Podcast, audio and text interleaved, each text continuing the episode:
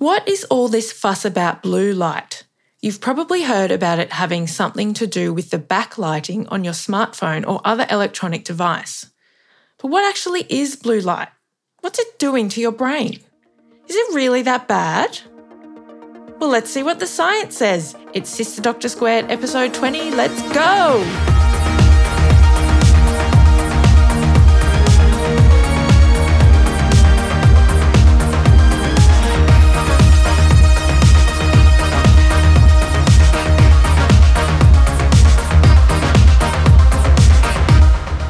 Like to acknowledge the Turrbal and Jagera people as the traditional owners of the land from which we are recording this episode.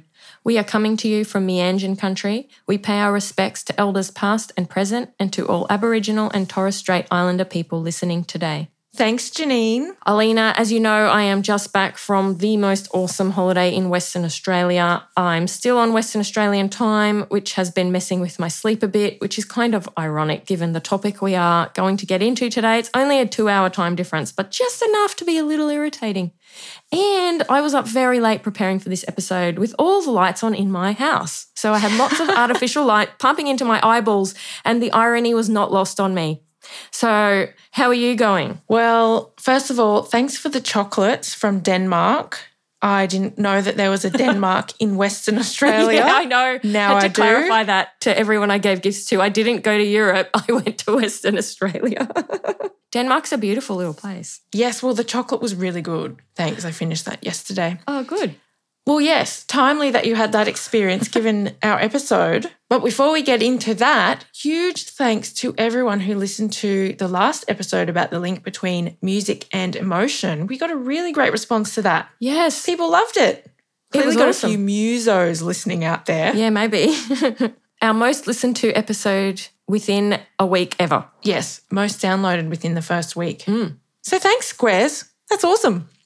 So, moving on to today's topic, we've chosen this one in large part because I do a lot of work with students as a learning advisor, and I do advise them to reduce artificial light at night and to suppress the blue light on their mobiles or laptops. But some query whether this is really necessary. So, we were discussing this, you and I, and we decided let's cover it in an episode. Let's get stuck into it. Yeah, exactly. Let's look at what does the science actually say. I'd like to go over a few topics before I get stuck into the paper that I've chosen, just to make sure that some of the core concepts make sense. So, the first of these is the circadian rhythm. So, if anyone hasn't heard this term before, in humans, this is a 24 hour body clock and it controls things like your sleeping and waking cycles, the release of certain hormones, body temperature, and also eating and digestion.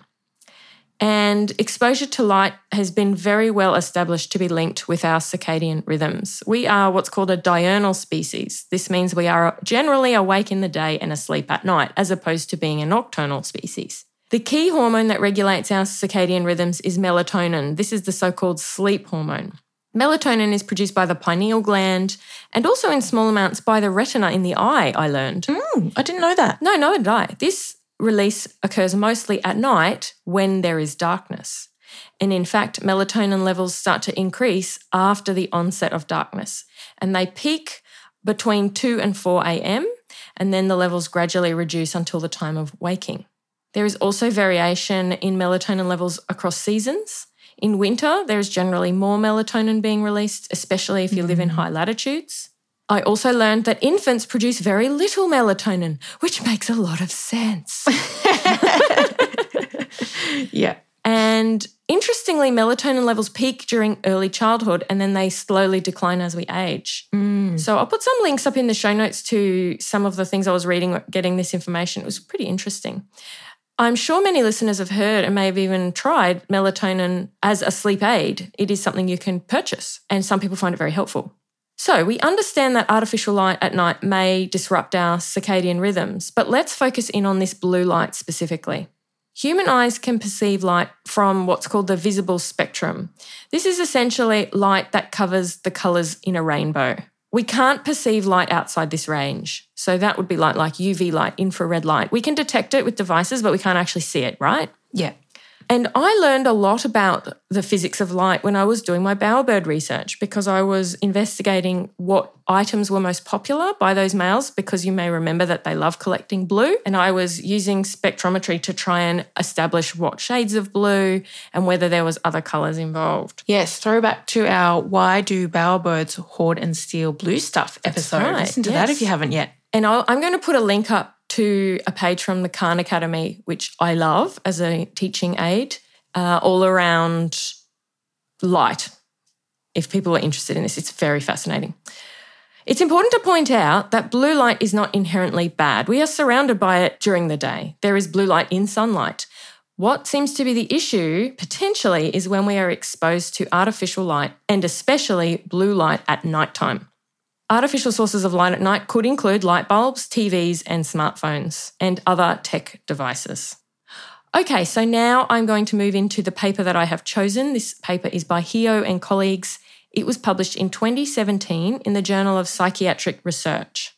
The paper opens by just summarising some statistics around smartphone use, because this paper is focusing on that type of device and the light emitted from that device.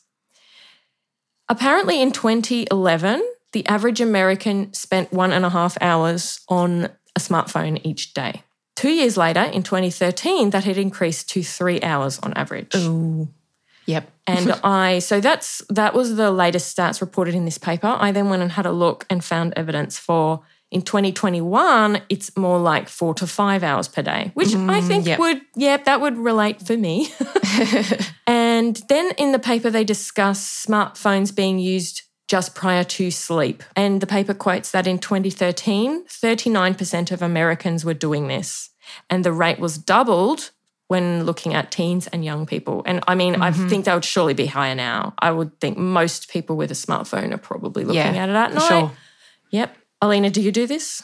Of course, we all do. Everyone who has a smartphone does this, I think. Yeah, think. even if you're I just mean, maybe maybe not you. messages. You're a bit more diligent. Uh, yeah, I am. We'll get into that later. Yeah, we will. All right. So smartphones have LED light, and this does emit artificial light in that it is not a natural source of light, right? Of course. We didn't evolve with this sort of light exposure at this time of the day. This paper cites previous studies that do show how artificial light at night, and this could be from any artificial light source, can affect things like circadian rhythms. It can suppress melatonin, that sleep hormone we discussed. It can increase fatigue levels, affect mood, and affect cognition, which is to say, thinking ability and ability to problem solve. Doesn't sound great. No. Importantly, LED lights emit more short wavelength blue light than other artificial light sources. And there is evidence to suggest that light of these shorter wavelengths suppresses melatonin more than light of longer wavelengths. Now, when we're talking about these short and long wavelengths, we're just talking about different colors of light.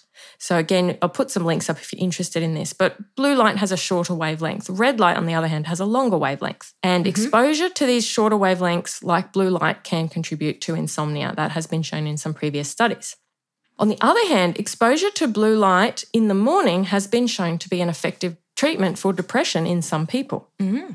At the time of this paper being published, there had been no previous studies of smartphones in particular as the source of artificial light at night. So, this is what the authors wanted to investigate. They wanted to do a high quality experiment to really test the effect of short wavelength blue light coming from smartphones in terms of its impact on sleep. In this study, they tested LED smartphones at night in two groups. One group was given smartphones that emitted a normal level of blue light, and then the other group was given smartphones where the blue light had been completely suppressed. This study was a randomized, double blind, crossover, placebo controlled study. Now, that is quite Yay. the mouthful. that gets me excited. I know it gets Alina excited, but we're going to unpack Yeah. what does that actually mean. Okay, so the randomized component means that participants were allocated to those two groups randomly. Double blind means that neither the participants nor the experimenters know which group participants have been assigned to.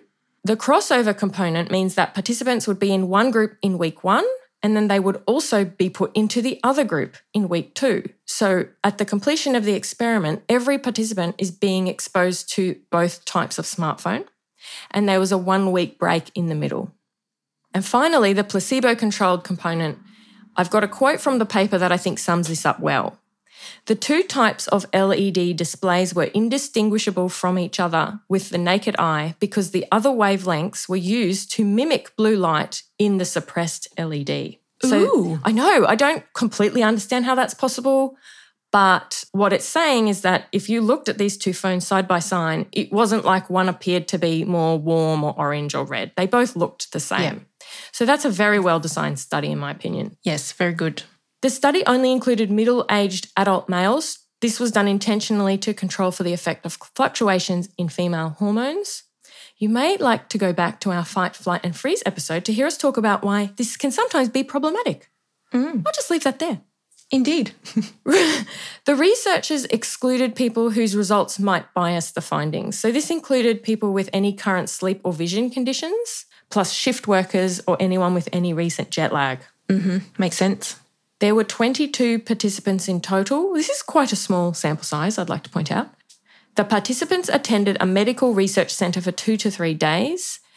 This is pretty cool. In this centre, all participants were in identical rooms with identical beds. Their diet was controlled to be identical, and they Oh, all wow. stayed in that unit for the whole period without leaving.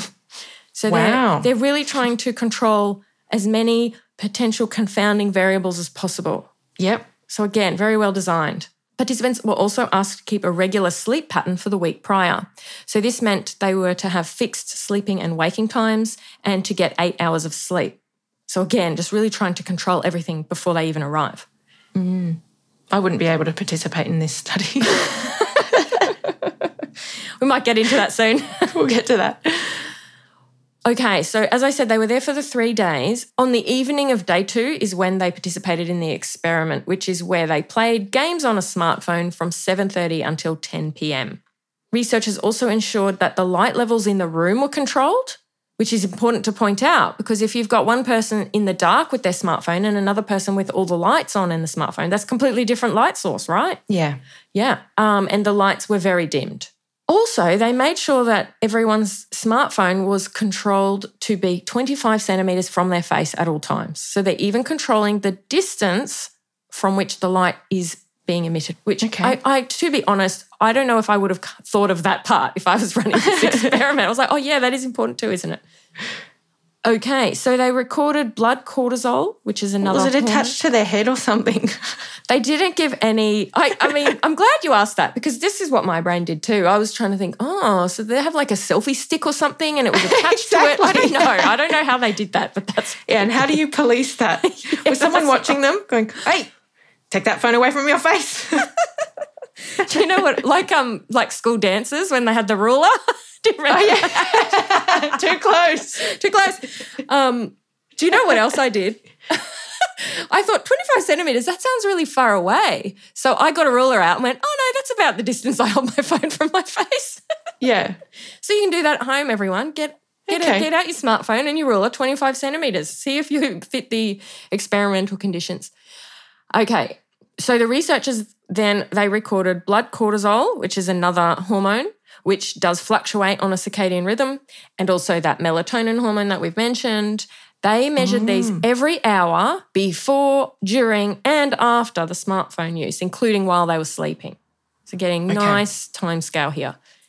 They also recorded body temperature, and this is because body temperature also follows its own circadian rhythm, as I mentioned. And we know that we reach our minimum daily body temperature during sleep. Participants also completed several measurement scales before and after the LED light exposures. These included measurement scales for mood, sleepiness, fatigue, sleep quality, and participants performed some cognitive performance tests. So let's get into the results. Researchers looked for differences before and after smartphone use for each participant.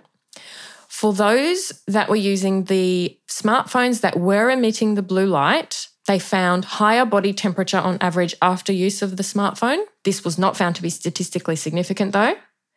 They did find reduced melatonin levels in those exposed to the blue light. Again, it wasn't statistically significant. The timing of melatonin onset, so when that melatonin started being released, was also later. Again, this also wasn't statistically significant. Participants were significantly less sleepy after smartphone use. This was significant. Participants were also significantly less fatigued after blue light exposure.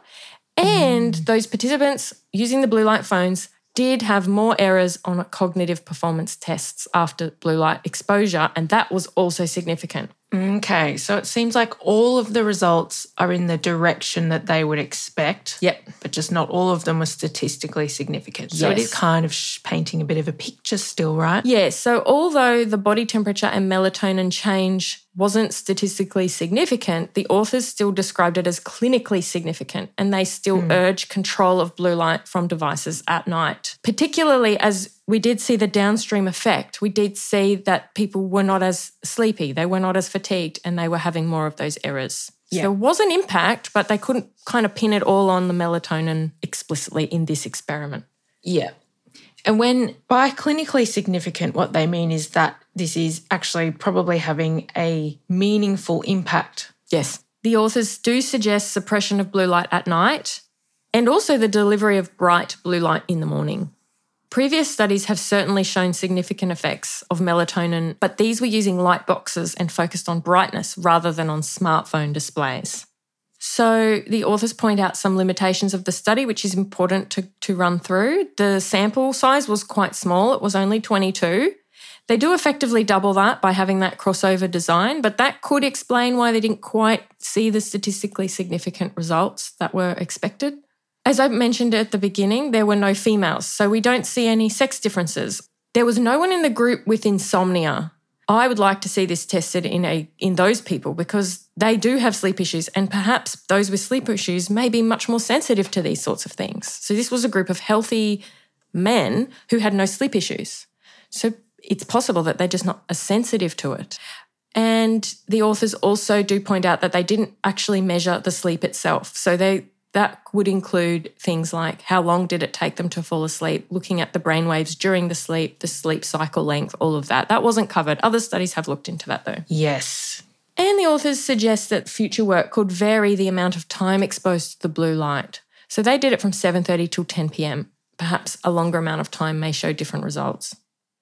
So, although there wasn't compelling evidence for the link between blue light and melatonin, we did see significant impacts on sleepiness, fatigue, and cognitive performance. The authors do suspect this was due to melatonin, but they just didn't have the statistical power to show that. I would, as I mentioned, really love to see a study like this done in people with sleep issues and insomnia. And I believe that's where I should pass over to you, Alina. Well, very good, Janine, because actually you may get your wish because the study that I read did indeed look at blue light exposure in people with a sleep issue, Yay. namely insomnia. so let's get into that after the break.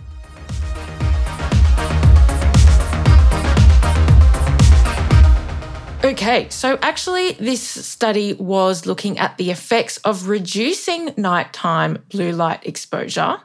I'll explain all that momentarily. The study was by Ari Shechter and colleagues from the USA. It was published in 2018 in the Journal of Psychiatric Research, same journal as the paper you covered, Janine. Yep. I loved this paper. Oh, good. It was very clear and it was quite a joy to read, actually. And I just identified with it so much because, as you know, I have had phases of insomnia over yes. many years. Yes. As have I. We go way back, insomnia yeah. and I. We are quite well acquainted. so I was really interested to check out this paper and mentally put myself among the participants. So, what's it all about? Well, the researchers wanted to test whether wearing blue light blocking lenses before bedtime would improve sleep for people with insomnia. Uh, people are probably familiar with insomnia. It's a sleep disorder where you have difficulty falling or staying asleep or waking up frequently during sleep. People with insomnia often feel tired, irritable um, during the day, and can have trouble concentrating. the causes of insomnia are complex. It's often due to a combination of the way your brain works, certain behavioral factors, and physiological factors, so the inner workings of your body. But blue light exposure at night may be contributing to the problem. Yeah. So, if people with insomnia are doing what many of us do and are using blue light emitting devices at night, close to bedtime, then it may be exacerbating their sleep issues. Hmm. Which begs the question Does using special lenses at night to block blue light reduce insomnia? So, the participants in this study were 15 men and women from the New York City area. So, this was another fairly small study. Mm-hmm. The participants had diagnosed insomnia for at least three months. To be included in the study, participants could not have other characteristics or conditions that might affect their sleep. So, trying to control some of that bias, just as they did in your study, Janine. Yep. So, for example, the researchers excluded people who had things like restless leg syndrome, narcolepsy, mm. and also shift workers. And my favorite, people who had a child under one year old at home. Sorry, parents of infants, blue light blocking lenses aren't going to help you there. really not. that was when my insomnia was at its worst, actually, when I had a, an infant.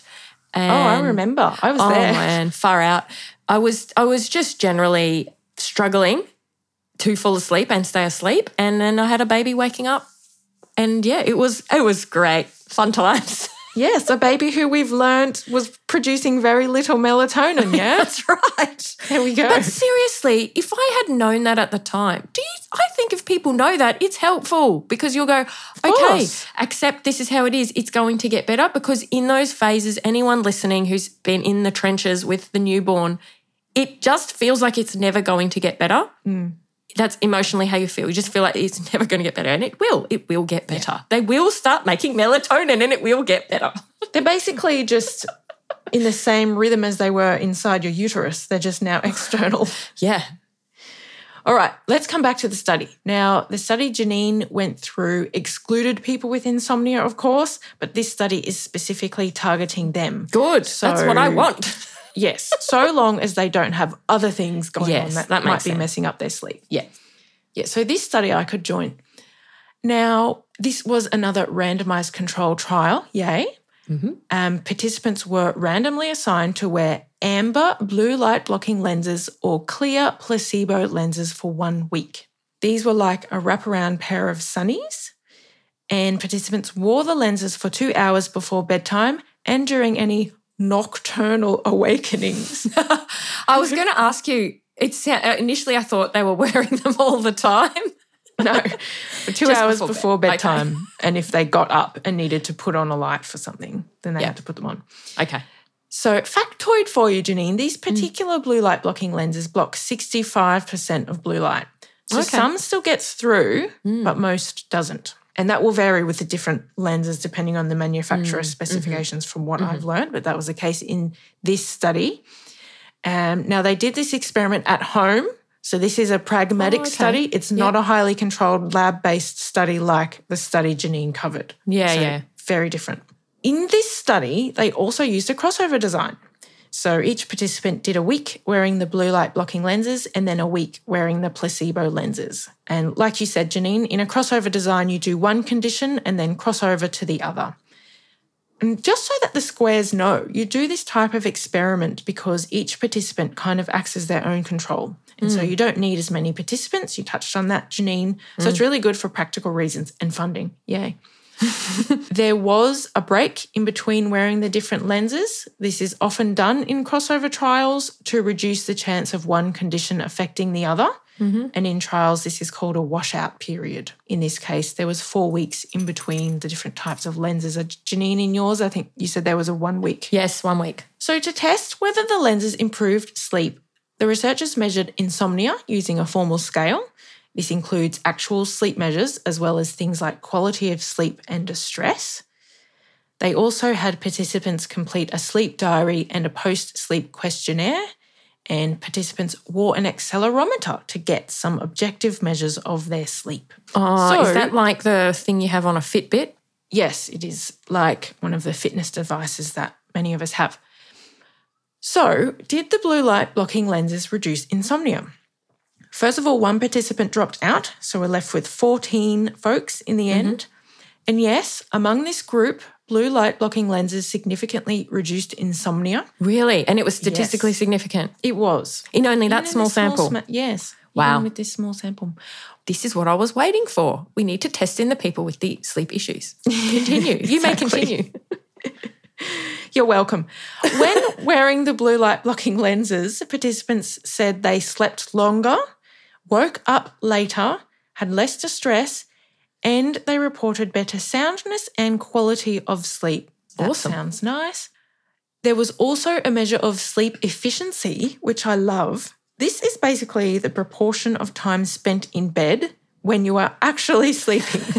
so, and not staring at the ceiling, thinking about how little sleep you're getting, and thinking about all the things you have to do tomorrow, and wondering what Björk's new album will be like, and starting to listen to Björk's new album, and starting to text Janine about Björk's new album, and so on and so on and so on and so on. My sleep efficiency at times is not awesome.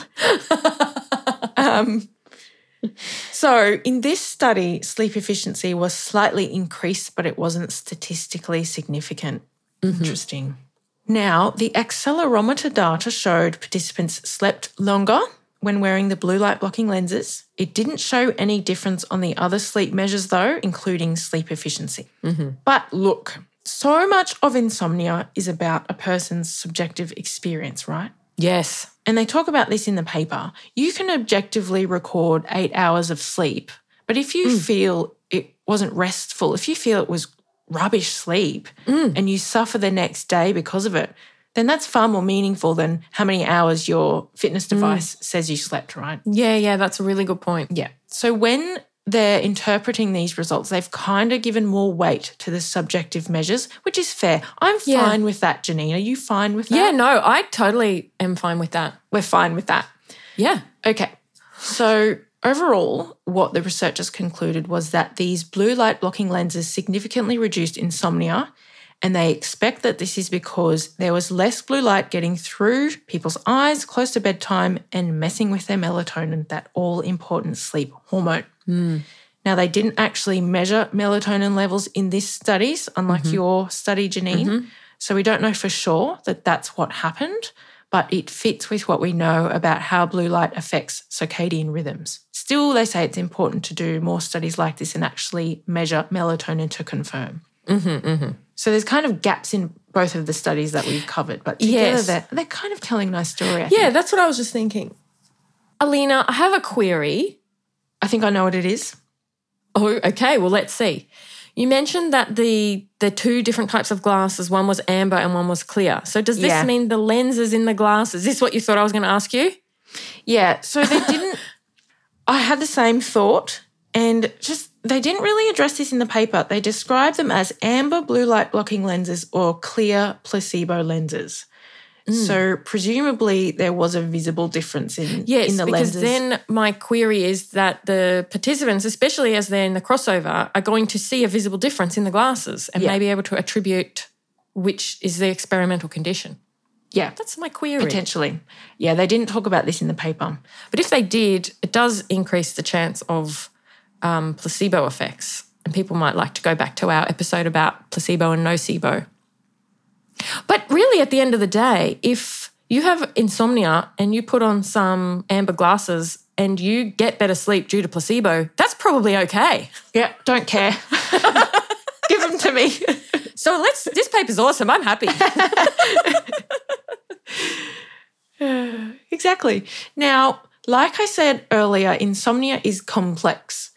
Blue light at night alone might not cause insomnia, but it looks like it can contribute. Mm. And in this study, the blue light blocking lenses reduced insomnia, but it didn't totally cure it.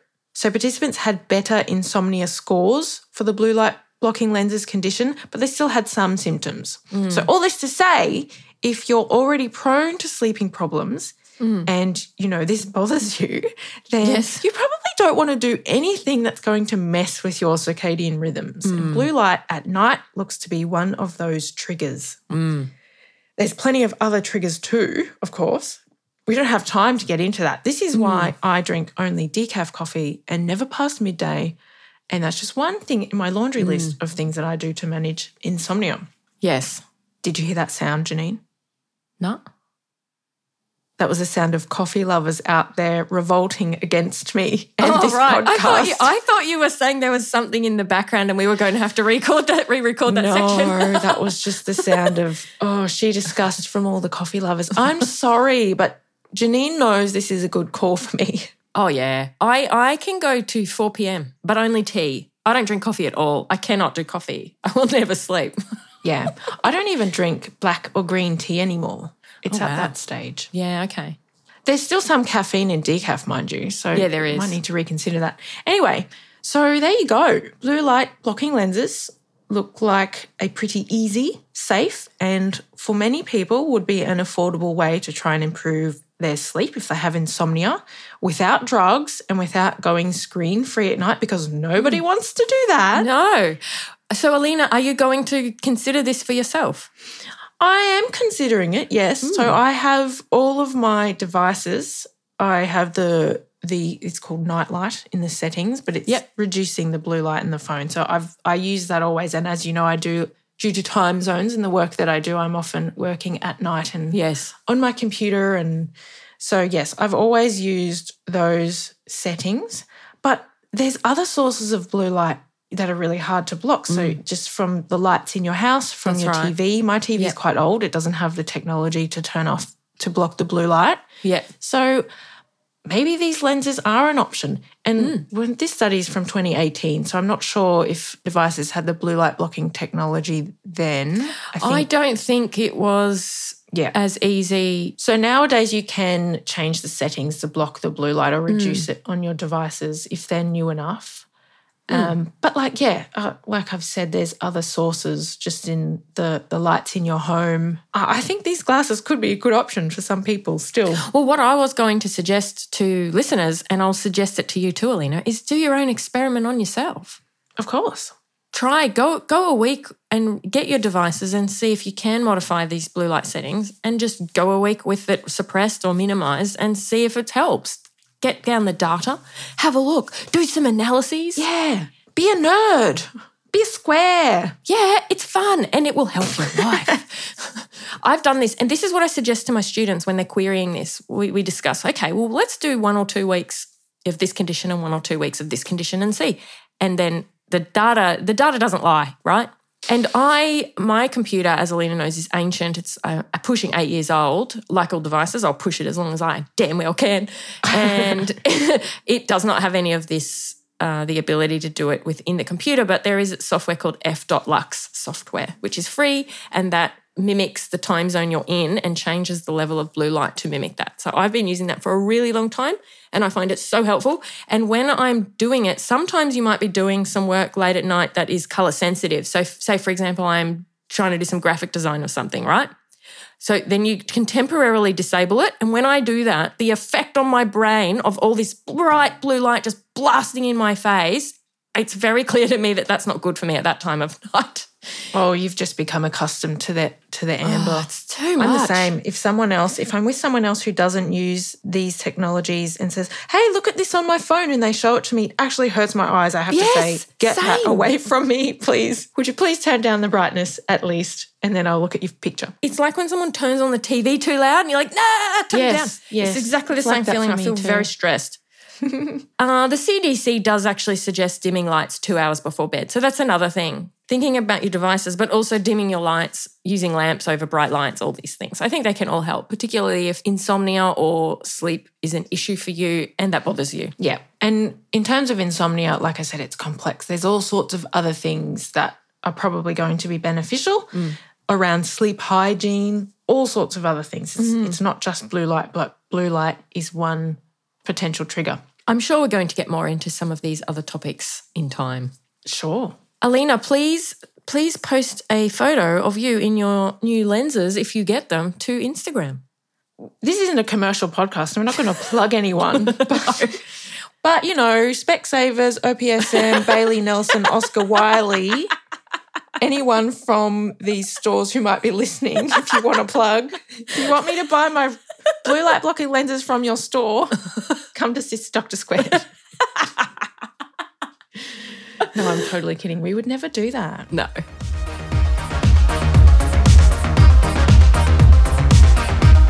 Okay, so Janine, what time is it? It's in a square time, and I want to go first, please. Oh, sure. I did this last time. I just jumped right in. So you go right ahead. Yeah, well, as I mentioned at the beginning, I just got back from the most awesome holiday in Western Australia. I just wanted to recap the various ways that I nerded out on holiday, if that's okay. Okay, how long have we got? It doesn't stop. The, the, the squariness of me doesn't stop, even No. when I'm on holiday. It Never stops. Um, Alina, as you know, other listeners may not know, I did live in Perth in Western Australia for 10 years, but I haven't been able to go back for seven years. And part of that was obviously COVID enforced craziness. So going back was just amazing. And I was so struck by the botanical diversity, which I obviously knew about when I lived there, but just experiencing that again. My amazing friends, Nat and Shay, took my boy and I on a wildflower exploration just less than an hour from Perth. In three kilometres, I would say we saw at least 50 different species of wildflowers. Mm. And yes, I photographed all of them. And oh, it was just the best. oh, yeah. Have a look at Janine's Instagram if you want to see some of those. Yeah. Um, we also went to Rottnest Island, and this is famous for having quokkas, which are super, super cute marsupials. They kind of look like chipmunks, but they have pouches. and they were in their breeding season, so there were baby quokkas everywhere. They're so cute. Oh, they're so cute. And they're so tame. They are a protected species, but they're very calm around people. And so you can get selfies. It's awesome. They were very calm around me, but one of them did bite my finger. Yes, they do say not to. You shouldn't touch them. You can you can get close and take, a, take Everyone a photo. No, you can get close and take a photo, but you shouldn't touch them. They do bite, and it I don't does hurt. think I did. I don't recall what I was doing to get my finger bitten by a quokka. It was still super cute. Now, as I said, I took my boy. He's 10 now, but when we left Perth, he was only three. So it was also really fascinating to observe that he remembered absolutely nothing of this place that was mm. so central to the early part of his life. He remembered mm-hmm. nothing except for just a few items that we've sort of kept alive, maybe through photographs or stories. He would be able to bring a little bit, but I thought, well, we've kept that one alive. Anything we hadn't really Yeah. So Yeah. That, that's the effects of memory rehearsal, really. That's right. And I was Yeah. thinking back to our episode about needle fear where we learned that memory really doesn't kick in till around five. So it all made sense. We've managed to plug three different episodes here in this episode. Maybe even four. Bowerbirds. Well done. Hang on. Bowerbirds, needle fear, Placebo. uh, placebo, Nocebo. and fight, flight, and freeze. I got that one in Well, too. wow. Four. Hello. I also mentioned the previous episode about music, so that's five. Five. Oh, we've got such a back catalogue now. We can reference ourselves. I haven't finished. I've got more nerdery from my holiday. All right, continue. Um, um, where was I? Oh, yes. Okay, this was super interesting. So, as I said, I lived there for 10 years, but the first, I would say, three to five days, I needed to rely on my Google Maps to get me around the city. Mm-hmm. But then it all came back, Alina. I, I didn't Yes. need it anymore. So it was fascinating because those neural circuits, that navigation of that city, it's there, but it was just a bit rusty, but I could bring it back. It just got So reactivated. Yeah, just like if you imagine, I don't know another language, but I've heard this experience that you immerse yourself back in that culture and it comes back. That's cool. Um, yeah. So, yeah, just a huge shout out to my amazing friends who came to see us, especially Nat and Shay, who let me stay and gave me their car, their second car to drive around in. And also Sherry and family who let us stay, and Rachel also for her amazing hospitality. It was so hard to leave. I just love Perth. If anyone's looking for an interesting holiday, can't recommend it highly enough. The vibe, the lifestyle, the climate, the people, and of course, the botanical and zoological diversity. it's really just your happy place, isn't it? Oh, it's so good. Yeah, I love Perth. I visited many times when you lived there, and I mm-hmm. also really love it. Well, that's great. Thank you for that recap. Alina, I don't know what you have planned, but I am just being inundated by people asking for an update on your kitchen renovation. I'm serious. So, okay. I thought, I think the last update I had said that the missing items from the random Swedish furniture store yes. Had arrived. And Yes, so you did say that. It was all it was all over. I remember I was saying that I, I know. This is what I said. I said to them, yeah, yeah, yeah. It's it's I'd arrived. them And up, like- and I didn't think they would be right. yeah, I know. I've tried this, but they're like, but but then what happened? Okay, I, I thought I thought it was over. I think well, okay, fair enough. The last step was to actually get those installed, and mm. then the drawer handles that could not be installed because the mm-hmm. drawer covers weren't on also mm-hmm. needed to be installed. Mm. So that happened. Maybe did happen a happen. few weeks later. Okay, so this is what I failed to tell people. I'm sorry. I didn't know that people needed. They need to know that the drawer fronts are there and that they have handles. They need to know. the drawer fronts are on, the handles are on. It's all 100% finished. There is nothing left to do. And it, It looks, looks great. so good. It is so good. And we're very happy with it. I posted on Instagram. That's what I was going to say. I've told you. There's a a, before people. and after picture Yeah. on Instagram of one of the sets of drawers. Mm. So I don't know if these people are not following us on Instagram. What are they doing? I was going to say that we have a lot more listeners than we have followers, and we're a bit sad about it, to be honest. So if people want to come find us on Instagram, come on over. yeah, you can see the drawer fronts and the handles. so there you go. It's it's finished. And Yes, that will be so the end of this segment. That segment now. is We- dead. We're we hope it will never return. Let's close the book on that. Yeah, we're putting that to rest, you know, until we we do a bathroom renovation or something. I know. I'll probably be renovating in, In which case we we won't go with the the random Swedish furniture store. I would not. I did have one small thing to mention, and I'm actually surprised that you didn't mention it, Janine. What is but I guess you've just been a bit preoccupied with your trip. But Mm. What I have been squaring out on, of course, is Björk has a new album. Oh, far out. And a new podcast. yes, there I you was going to talk about that next So- episode, but go ahead. Björk has a new album out, and I've been listening to that. It's called Fossora. I don't know if that's how you pronounce it, but that's what I'm going with. I think that sounds right. It's great. I'm really loving the song Ancestress. It's been in my head for the last five days, and I'm not, I don't have a problem with that at all. it's just so good. And Yep. yes, she also has a podcast. And the podcast Have you listened to any of it? Not yet, because I'm I have I'm preoccupied with the album, but Mhm. I will. Now, the podcast is called Björk Sonic Symbolism. Mm-hmm. And what it is, is Björk, I'll read this from the description. Mm-hmm. Join Björk in conversations with collaborators about her sound experiences. In this podcast, you'll learn about the moods, timbres, and tempos that vibrate through each album. So there's an episode for each of her albums. I know. And if you listen to the trailer, she talks about that for each one, they talk about the cover of the album and the posture that she's in Yes. and the the visual that's coming through on the cover of the album and how that relates to the different sounds and timbres and tempos that were used. I know. So it's just like so nerdy and so Oh, cool. It's so good. I have started listening to it. I started listen. I pre-downloaded it all for my flight. That was my. I'm so excited. I'm just going to binge this all on my Mm. flight because that was a six-hour flight. But I couldn't enjoy it because you know there's so much background noise on a flight. yeah, I know. And it- I was just li- like, you Well, know you what? got to get yourself to- some really good headphones. Exactly. I'm like, this is not right. I need to give this the listening attention that it requires and deserves. So I, I have started, and it was just already awesome, even with that poor sound quality. So now I'm waiting until I can do it properly. I just love her voice. Like her speaking voice. her. She's just the best. She's just the best. She describes this album as, um, I mean, I can't remember the exact words, but it's very much born out of the pandemic and being in isolation and grounding herself, going back to her roots and really almost like seeping into the earth. So there's a lot of visuals around fungi and Mm. soil. So, hello. And she described it as biological techno. Hello. So there's a little little bit of crossover with biophilia, it seems, Definitely. which is by far her most squarey album. That's right. Have we talked about that? I'm pretty sure we have. Okay. Basically, just go get into Björk and Oh, she's Ginny, just- now you can add.